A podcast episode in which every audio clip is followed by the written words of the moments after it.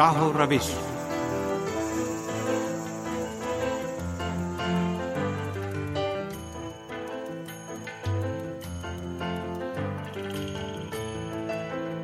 سامعین کی خدمت میں سلام عرض ہے۔ پروگرام راہ و روش کے ساتھ حاضر ہیں۔ اس پروگرام میں ہم امریکی صدر ٹرمپ کے دور میں روس اور امریکہ کے درمیان اختلافات کے بارے میں گفتگو کریں گے۔ امید ہے یہ پروگرام بھی آپ کو پسند آئے گا۔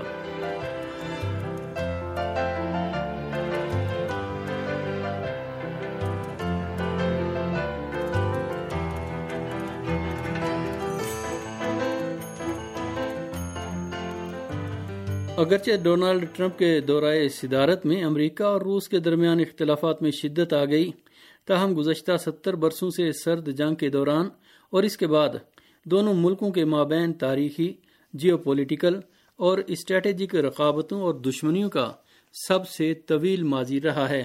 مشرقی جانب سے نیٹو کی جغرافیائی توسیع کے ساتھ ہی مشرقی یورپ میں امریکہ اور روس کے جغرافیائی سیاسی تنازعات کے تسلسل کے طور پر یوکرین کا بحران، رنگین انقلابات، جنوبی اوسیٹیا اور آبخازیہ کے علیحدگی پسند علاقوں کے مسئلے پر جارجیا کے ساتھ روس کی جنگ، مشرقی یورپ میں امریکہ کے میزائل دفاعی سسٹم کا نصب کیا جانا اور جرمنی سمیت مغربی یورپ کے ملکوں کی جانب روسی توانائی کے تبادلے میں فروغ کو حالیہ برسوں کے دوران واشنگٹن اور ماسکو کے مابین اہم اختلافات قرار دیا جا سکتا ہے۔ امریکی دانشور جان میئر شیمر نے یوکرین کے بحران کا ذمہ دار امریکہ اور اس کے یورپی اتحادیوں کو قرار دیا ہے۔ ریاست ہائے متحدہ کے ایک ماہر سیاسیات اور جارحانہ حقیقت پسندی کے نظریے کے بانی جان میئر شیمر کے مطابق، یوکرین کے بحران کی سب سے بڑی ذمہ داری امریکہ اور اس کے یورپی اتحادیوں پر عائد ہوتی ہے۔ ماسکو اور واشنگٹن کے درمیان تعلقات میں اصل مشکل نیٹو کی توسیع ہے۔ ان کا خیال ہے کہ نوے کے اشے کے وسط سے روس کے رہنماؤں نے واضح طور پر نیٹو میں توسیع پر اپنی مخالفت کا اعلان کیا ہے۔ بائیس فروری سن دو ہزار چودہ عیسوی کو یوکرین میں مغرب پسندوں کی جانب سے کشیدگی اور سڑکوں پر جھڑپوں میں شدت کے ساتھ ہی اس ملک کے صدر وکٹر یانوکووچ اقتدار سے برطرف ہو گئے اور روس چلے گئے۔ دنیاسنا جزیرہ نمایاں کریمیا نے ملک گی ریفرینڈم کے ذریعے روس میں شامل ہونے پر اتفاق کیا۔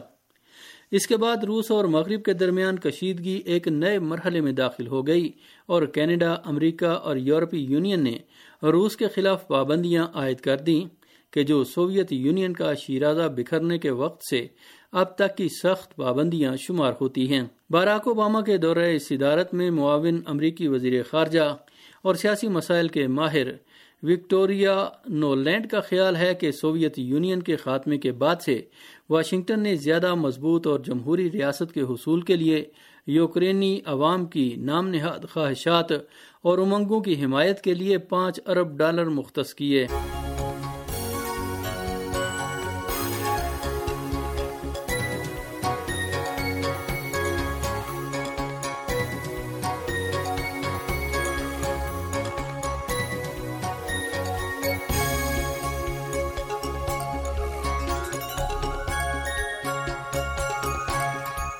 ٹرمپ کے دور میں امریکہ اور روس کے بڑھتے ہوئے اختلافات کی ایک وجہ شام میں رونما ہونے والی تبدیلیاں ہیں۔ حالیہ برسوں میں روس کی خارجہ پالیسی کا ایک سب سے اہم ہدف یہ ثابت کرنا رہا ہے کہ روسی فیڈریشن کو بڑے عالمی مسائل حل کرنے میں نظر انداز نہیں کیا جا سکتا۔ اس بنا پر شام میں روس کی موجودگی نے اسے اپنے نئے عالمی اہداف کے حصول میں مدد فراہم کی ہے تاکہ امریکہ کے مقابلے میں اپنی پوزیشن کو بہتر بنائے۔ شام مغربی ایشیا کے علاقے میں روس کا ایک اہم ترین اتحادی ہے۔ شام کے شہر ترتوس میں واقع بحری فوجی مرکز اگرچہ چھوٹا ہے، تاہم بحیرہ روم میں روس کے سمندری آپریشن میں مدد میں اہم کردار کا حامل ہے اور مغربی ایشیا میں روس کی موجودگی کی اہم علامت ہے۔ ماسکو کے نقطۂ نگاہ سے شام میں تکفیری دہشت گردی کا فروغ اور بشار اسد کی حکومت کا ممکنہ سکوت مغربی ایشیا کے علاقے میں روس کے علاقائی اثر و رسوخ کو نقصان پہنچا سکتا ہے۔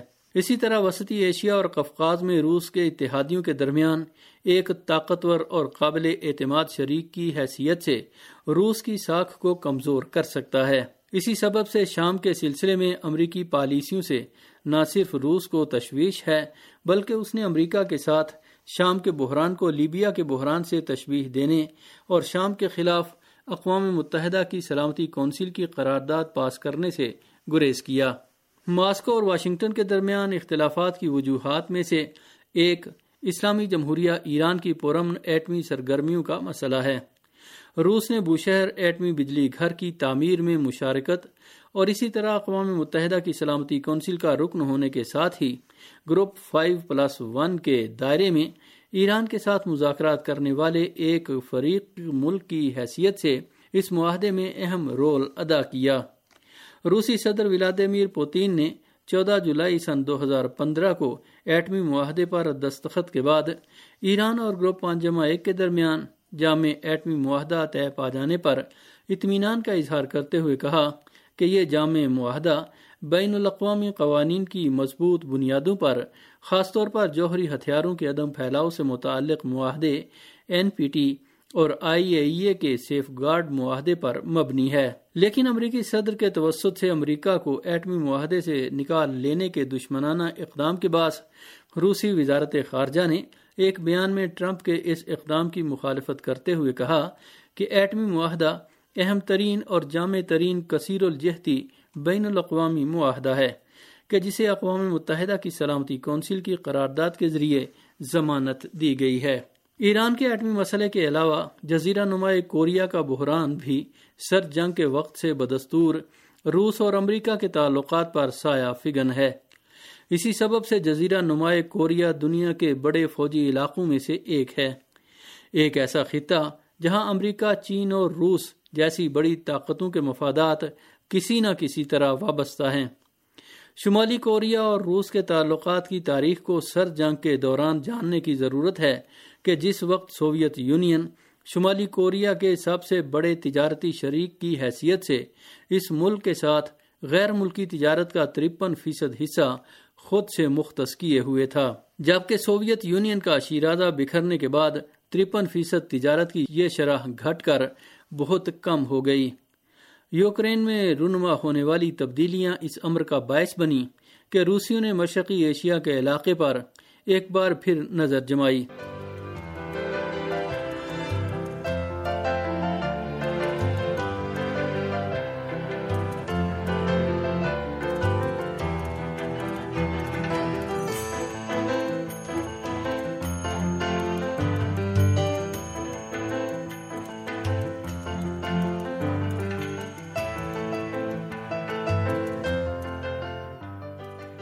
امریکی صدر ڈونلڈ ٹرمپ اور شمالی کوریا کے رہنما کیم جونگ اون کے درمیان ملاقات کے بعد روسی وزارت خارجہ نے بھی جزیرہ نمائے کوریا میں سیکیورٹی کے مسائل کے حل کے لیے ایک روڈ میپ تیار کیا تاکہ خود کو اس بحران میں رول ادا کرنے والے ایک بازیگر کے طور پر دنیا میں متعارف کرائے۔ اس کے باوجود ڈونلڈ ٹرمپ نے بات چیت اور گفتگو کے ساتھ ساتھ زیادہ سے زیادہ دباؤ ڈالنے کی پالیسی کو بھی جاری رکھا۔ کہ جو گزشتہ حکومتوں کی پالیسیوں سے مختلف نہ ہونے کے سبب نتیجہ بخش نہیں تھی۔ روس کے سیاسی ماہر گیورگی تولاریا کا خیال ہے کہ جزیرہ نمائے کوریا میں پورم ایٹمی مذاکرات روس کی پوزیشن پر براہ راست طور پر اثر انداز ہیں۔ کیونکہ شمالی کوریا اپنی ایٹمی اور میزائلی تجربے روس کی سرحدوں سے چند سو کلومیٹر کے فاصلے پر انجام دے رہا ہے۔ جزیرہ نمائے کوریا میں امن و صلح کے قیام کے لیے روس کے دیگر دلائل میں، روس شمالی کوریا اور جنوبی کوریا کے درمیان سے فریقی منصوبوں، ریلوے انفراسٹرکچر، تیل اور گیس کی پائپ لائنوں اور بجلی کی ترسیلی لائنوں کے عملی ہونے کا امکان شامل ہے۔ روس اور نیٹو کے تعلقات بین الاقوامی سلامتی کے فیصلہ کن متغیرات میں شمار ہوتے ہیں۔ سوویت یونین کا شیرازہ بکھرنے اور وارسا پیکٹ ہونے کے ساتھ ہی نیٹو نہ صرف منتشر نہیں ہوا، بلکہ اس نے تیز رفتاری اور مزید طاقت کے ساتھ اپنی جغرافیائی حدود کو روس تک توسیع دے دی۔ فطری سی بات ہے کہ یہ مسئلہ روس کے لیے قابل قبول نہیں تھا۔ ڈونالڈ ٹرمپ کے دور صدارت میں اور واشنگٹن کی روس مخالف پالیسیوں میں شدت آنے سے نیٹو کے بارے میں روس کے منفی طرز عمل میں بھی شدت آ گئی اور اس نے نیٹو کی جغرافیائی حدود کی توسیع کو روس کی سلامتی کے لیے ایک ٹھوس خطرہ قرار دے دیا۔ روسی ولادمیر پوتن نے نیٹو کو ایک ترقی پذیر جارح تنظیم کا نام دیا کہ جو ان کی سرحدوں کی جانب بڑھ رہی ہے۔